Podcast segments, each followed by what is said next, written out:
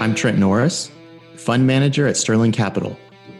And this is Michelle Nipko. I'm the podcast host, and welcome to the One Trade Podcast.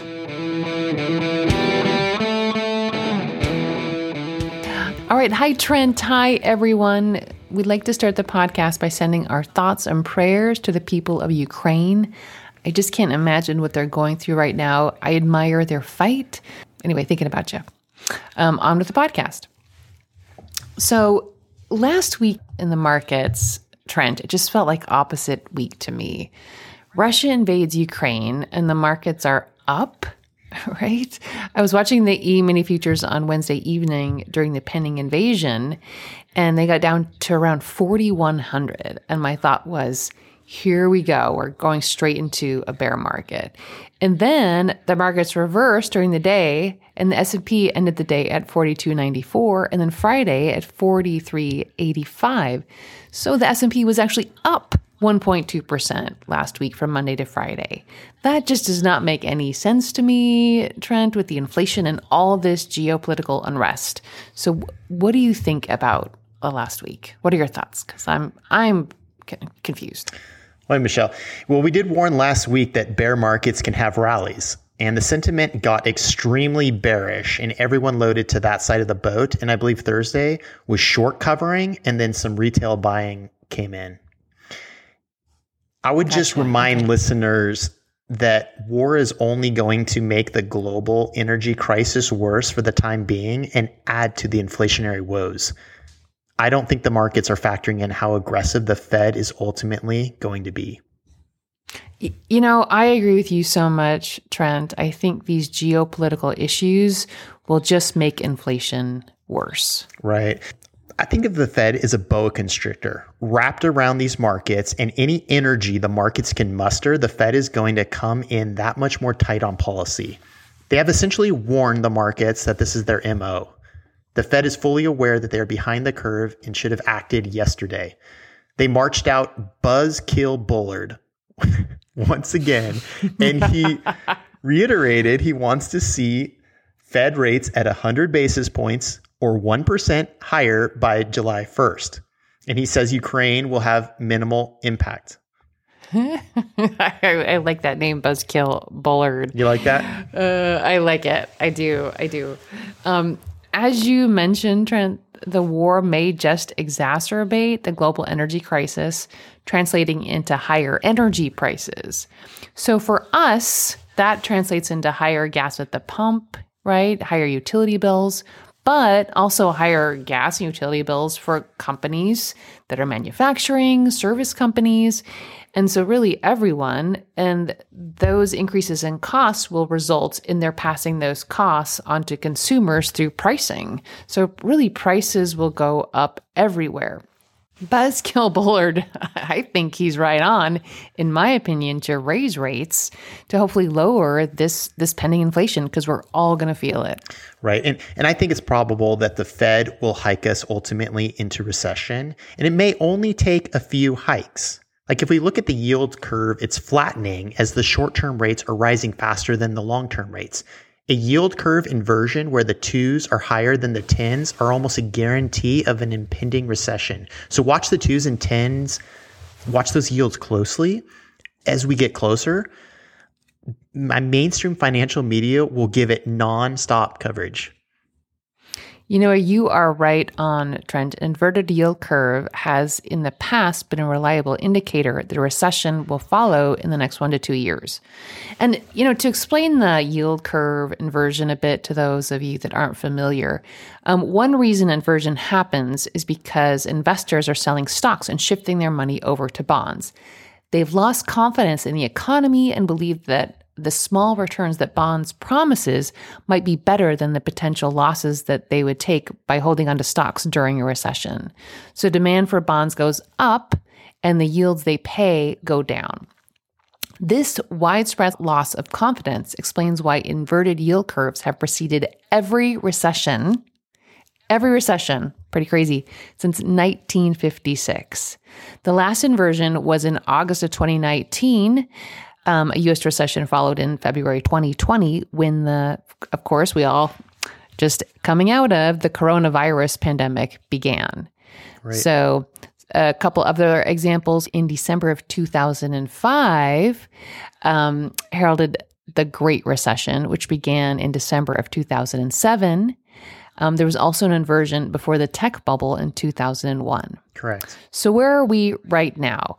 Currently, the two year US Treasury bond is at 1.48, and the 10 year is at 2.002. So, that's structured as we would expect. But in February, the 10 year increased 8.8%, and the two year increased 31%. So if we continue on these trends, the curve sh- should invert in about two months. So that's not good news given the history that we've seen. All right, Michelle. Well, hey, I'm going to preach a little bit. Is that okay? oh, sure, of course. All right. Well, we need to talk about biases and how they affect our trading and investment decisions. And this is something I tell myself often. So be careful at looking at an asset class or a company as a religion. It's easy to get caught up in narratives, right? Like, here's some obvious ones that pop into my mind Bitcoin, Tesla, and gold.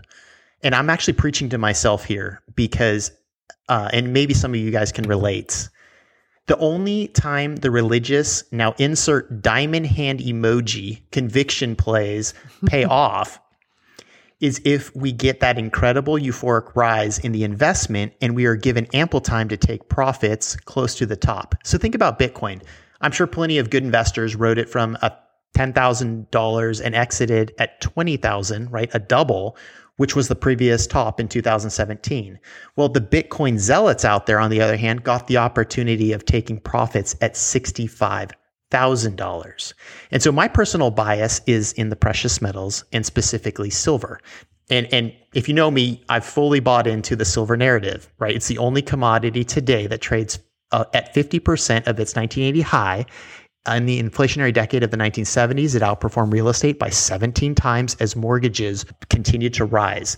So in the in the 70s, like a tiny silver company, Coeur d'Alene Mines went from 10 cents to $65, right? A 650x return. Oh, wow. Right. So That's so amazing. my point is is that I will outperform many investors who might potentially take profits way too early, say in this trade if it were to go to the moon but I also need to acknowledge my bias and make sure that I don't hold on too long and give back all the gains, right? That that'd be a travesty. It's a really interesting point, Trent, when to take profits. Personally, something as an options trader that I've been doing with my options is to split the purchase into tranches of thirds. I set my limit order to take 50% profit for a third, 100% at a third, and I, I let that last third ride. So um, the underlying stock may reverse back and I break even, but it has the potential to be asymmetric. And really, the gambler in me really enjoys this last third. the accountant in me enjoys taking profits. So it just kind of feeds all my different personalities of trading. Right. Um, but I do like this methodology because it allows for capture of some profits but allows for some potential for asymmetric trades. I'm sure you're out there thinking, well, Michelle, what if it all goes against you? Because that happens quite often as well. I have a stop loss the same across all the tranches. So my losses are not asymmetric. Okay. So just something to think about. Smart. One thing I've realized is that Twitter is an incredible indicator to gauge sentiment and when something gets too hot and is due for a big reversal. And I basically called two tops in crypto this past year and actually the uranium stocks as well in November. And it's so much easier to do this when I have very little skin in the game in that particular trade. you can see it on Twitter. When everyone won't shut up about how smart they are for making a fortune, that particular trade is about done. It's really that simple. So I want to tell you an, a real story about um, a buddy of mine, Dan. And I went to go visit him in April of this past year, and he lives in Idaho. And anyways, so he got in on the crypto trade pretty early in. Actually, it was actually late 2020, and took Bitcoin, and then uh, went rode that from like 17 to I think it was I'll probably botch this, but I think it was like to, in the 40s, and then and then rotated that into the altcoins to get more leverage into crypto. And so he had multiple multiples of gains, right? I don't know if it was four or five X, something like that. Anyway, so when I went out to visit him, um, what's interesting is as I'm, I'm like, hey, I'll meet you, I'll, I'll take you out to this restaurant and then we'll have lunch. And then when we got to the restaurant, he shows up and I go, hey, man, what's going on with you? And basically, he told me, he's like, hey, I just want you to know that I've eaten at this restaurant three times in the past week because three different individuals have asked to go out to lunch with me to learn about what I'm doing in crypto. Huh. Right away, the sentiment indicator to me is going, the, the red lights are going off, right? And I, I wanted to ask him. And so then I asked him, I said, hey, are, are these people sophisticated you know investors or are they just kind of just kind of getting into it? And he said oh they don't know much. They're just wanting to learn. And i'm just thinking to myself wow this is such a sell signal. Incredible. Right? Mm-hmm. it was really cool over those next few days that i stayed at his house just to see him the, the internal battle after making all that money knowing not knowing but but trying to figure out do i sell or not? Right? I knew. I, I was pretty sure that I had a good idea that sure. he's closer, a lot closer to the top than than any type of bottom. But to see him then, you know, wrestle through that, and I wasn't bound to influence him because you don't know at that point. It's like these things could double again, and I don't want to be the guy. I don't want to be the friend who goes, "Hey, you, you know, make you took profits too early."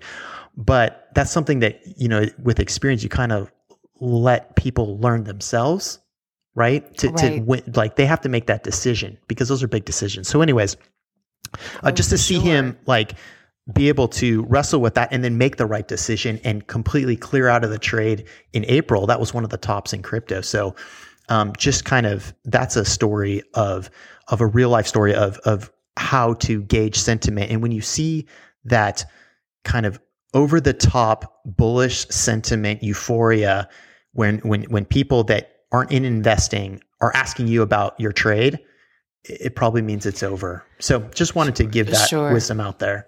I think it's a good point, and and I think something we've talked about uh, before, Trent, is the time to buy crypto was a couple years ago, or the time to buy Tesla was a couple years ago, right? Right, and I think part this podcast, what we're trying to find is those asymmetric trades, right, early, right. So then we all can say, hey, we were in that early when it was 33 cents or $3 or that sort of thing. Exactly. Right. We want to be yeah. in the things that are like buying tech stocks in 2009 and buying real estate in 2009. That's the type of investments we want, right? And, exactly. and it could be it could be real estate in 2012 or tech stocks in 2013. So we don't have to nail the exact bottom, but we just want the wind in our sails.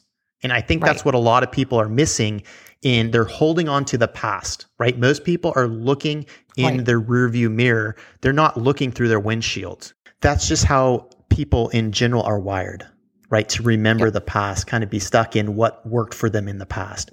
So, oh, for sure. Yeah. So on that note, um, so I've been waiting to jump back into the uranium trade, and I believe that I got a signal this week to do so. So, oh, Trent, is this the trade of the week? It is. Yeah. Let's talk oh, about it. So it's let's hear it. The trade of the week is the Sprott Physical Uranium Trust, or SPUT. The ticker symbol is S R U U F or in Canada, it's u-un.to. And so, why uranium and why nuclear energy? Just a few things on nuclear energy. So, it protects mm-hmm. air quality. It is zero emission clean energy source. Nuclear energy's land footprint is small and it produces minimal waste. And so what SPUT does is it invests and holds substantially all its assets in uranium. It's the world's largest uranium fund and it's a liquid and convenient way to own physical uranium. And so SPUT is a great way to get exposure to the uranium market without individual company risk.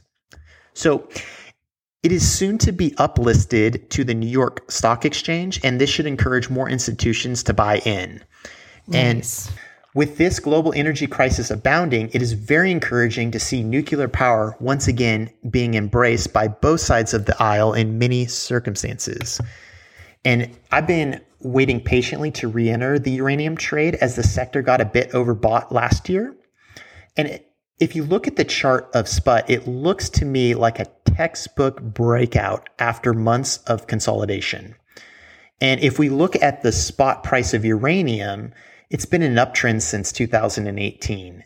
And so with that, I just wanted to give a shout out to Justin Huhn, who's really an expert in this space and at the Uranium Insider. And he's just provided a ton of info on Twitter. You can follow him at Uranium Insider on Twitter. Trent, I like this trade of the week because I think energy is going to become so critical with all this geopolitical unrest, all the reliance we have on Russia. Like, who knows what's going to happen? Oh yeah, we're in the right? middle of a, an energy crisis and with no end in sight right now. Right. So who knows what's going to happen to oil prices? It's already up almost to 100. It's like once again it was opposite week for me. I thought it was just going to keep going up. It kind of came back down. But uh, who knows where it, where it, it's going to end up? Right. And we're also reliant on it. So um, I just think I love your argument for uranium. I think it's something that people don't necessarily understand very well. There's a lot of misperceptions out there. Right. I, I agree. It's zero emission clean energy source. And I think a lot of people don't know that. Well, and it's 24 7 base load energy. So it just keeps on going. It's not intermittent. Right. Oh, nice. So, right. It's something that countries are starting to talk about, you know, reopening reactors, adding new ones, putting new ones online, building reactors. So it's starting to get a lot more publicity. And it just makes sense going forward, especially with trying to reduce our carbon footprint. Cool. I like it. Yeah. And the, uh, just looking at uranium, I was looking at a graph and it's it, the highest price it ever was was 130. Right. Right. Is it- and, and what is it right now? It's like 30. 42. So- yeah. 42. Right. Yeah. Yeah. So it's got a lot of upward uh, room to grow. Right. To become asymmetric like we are looking for. Exactly. Yeah. So awesome. All right. Thanks, Trent. You know, I'm uh, not sure what's going to happen this week. It's going to be another interesting week. And once again, thoughts and prayers to the people of Ukraine. There's um, so many more important things to think about there than um, what our market's going to do. Take care, everybody. Take care, Trent. All right, Michelle. A- thank you. Have a good week. All right, everyone. Stay free. And that's the podcast. If you like the podcast and would like to hear more each week, don't forget to subscribe. And of course, we'd always appreciate a review. If you'd like to contact us to learn more about Sterling Capital or just to say hi, you can email us at onetradepodcast at gmail.com. Let's have a great trading week, everybody. Take care. Bye bye.